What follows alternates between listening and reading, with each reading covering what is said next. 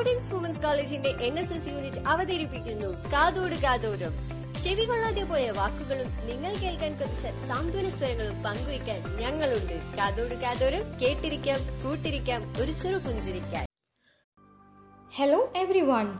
Welcome back to a new episode of Kadodu Kadoram. Myself Anupama A from 2nd BA History. വിദ്യാധനം സർവധനാൽ പ്രധാനം ഏറ്റവും വലിയ സമ്പത്ത് വിദ്യയാകുന്നു. അറിവ് നേടുക എന്നതാണ് ഏറ്റവും മഹത്തരം. ഇന്ന് ഒക്ടോബർ പതിനഞ്ച് ലോക വിദ്യാർത്ഥി ദിനം. നമ്മുടെ രാജ്യത്തിന്റെ മുൻ രാഷ്ട്രപതിയായിരുന്ന എ പി ജെ അബ്ദുൽ കലാമിന്റെ ജന്മദിനമാണ് ലോക വിദ്യാർത്ഥി ദിനമായി ആചരിക്കുന്നത്. എ പി ജെ അബ്ദുൽ കലാമിന്റെ മരണശേഷമായിരുന്നു അദ്ദേഹത്തിന്റെ ജന്മദിനമായ ഒക്ടോബർ പതിനഞ്ച് ഐക്യരാഷ്ട്രസഭ ലോക വിദ്യാർത്ഥി ദിനമായി ആചരിക്കുവാൻ തീരുമാനിച്ചത്. കുട്ടികളോടുള്ള അദ്ദേഹത്തിന്റെ സ്നേഹവും വിദ്യാഭ്യാസം പ്രോത്സാഹിപ്പിക്കുന്നതിനായുള്ള അദ്ദേഹത്തിന്റെ ശ്രമങ്ങളും ഈ ദിനത്തിൽ എടുത്തു പറയേണ്ടതാണ്. കുറച്ചുപേർക്ക് മാത്രം പ്രചോദനം നൽകുന്ന ഒരുപാട് പേരുണ്ട്. എന്നാൽ ഒരു തലമുറയെ മുഴുവൻ പ്രചോദിപ്പിച്ചവർ വളരെ അപൂർവമാണ്. അതിലൊരാളായിരുന്നു doctor A P J Abdul Kalam.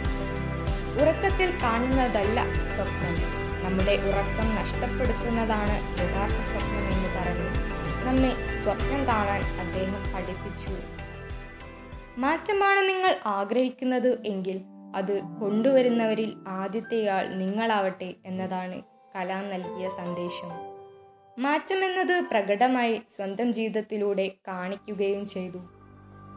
I S ആർഒയിലെ ശാസ്ത്രജ്ഞനിൽ നിന്ന് ഇന്ത്യയുടെ പതിനൊന്നാമത് രാഷ്ട്രപതിയിലേക്കുള്ള മാറ്റം വലുതു തന്നെയായിരുന്നു നേട്ടങ്ങളുടെ കൊടുമുടിയിലെത്തിയിട്ടും വിനയത്തിൽ പൊതിഞ്ഞ പുഞ്ചിരി മാത്രമായിരുന്നു സമ്പാദ്യം. അദ്ദേഹത്തിന്റെ അഗ്നിച്ചിറകുകൾ എന്ന ആത്മകഥ വിദ്യാർത്ഥികളെയും യുവാക്കളെയും ഏറെ പ്രചോദിപ്പിക്കുകയും സ്വാധീനിക്കുകയും ചെയ്ത ഒരു മികച്ച പുസ്തകം തന്നെ ആയിരുന്നു. പ്രശസ്ത ശാസ്ത്രജ്ഞനായ കലാം തന്റെ മിസൈൽ പ്രതിരോധ പ്രോഗ്രാമുകളിലൂടെ ലോകരാജ്യങ്ങൾക്കിടയിൽ ഇന്ത്യയുടെ അഭിമാനമുയർത്തി. പക്ഷേ അപ്പോഴും അദ്ദേഹത്തിന്റെ ഇഷ്ടതൊഴിൽ അധ്യാപനമായിരുന്നു. ലോകം അതിലൂടെ തന്നെ ഓർക്കണമെന്നാണ് അദ്ദേഹം ആഗ്രഹിച്ചത്.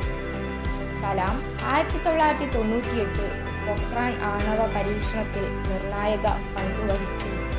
ഇതാണ് അദ്ദേഹത്തിന് മിസൈൽ മാൻ ഓഫ് ഇന്ത്യ എന്ന പേര് നേടിക്കൊടുത്തത്. ഹൃദയാഘാതത്തെ തുടർന്ന് രണ്ടായിരത്തി പതിനഞ്ചിലായിരുന്നു അദ്ദേഹത്തിന്റെ മരണം.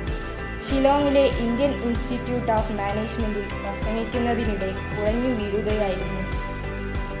നമ്മുടെ ജീവിതത്തിന്റെ ഏറ്റവും മനോഹരമായ കാലഘട്ടം വിദ്യാർത്ഥികളായിരിക്കുമ്പോഴാണ്.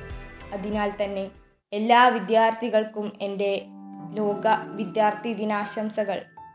Stay tuned for the next episode of Kathodu Kathoram.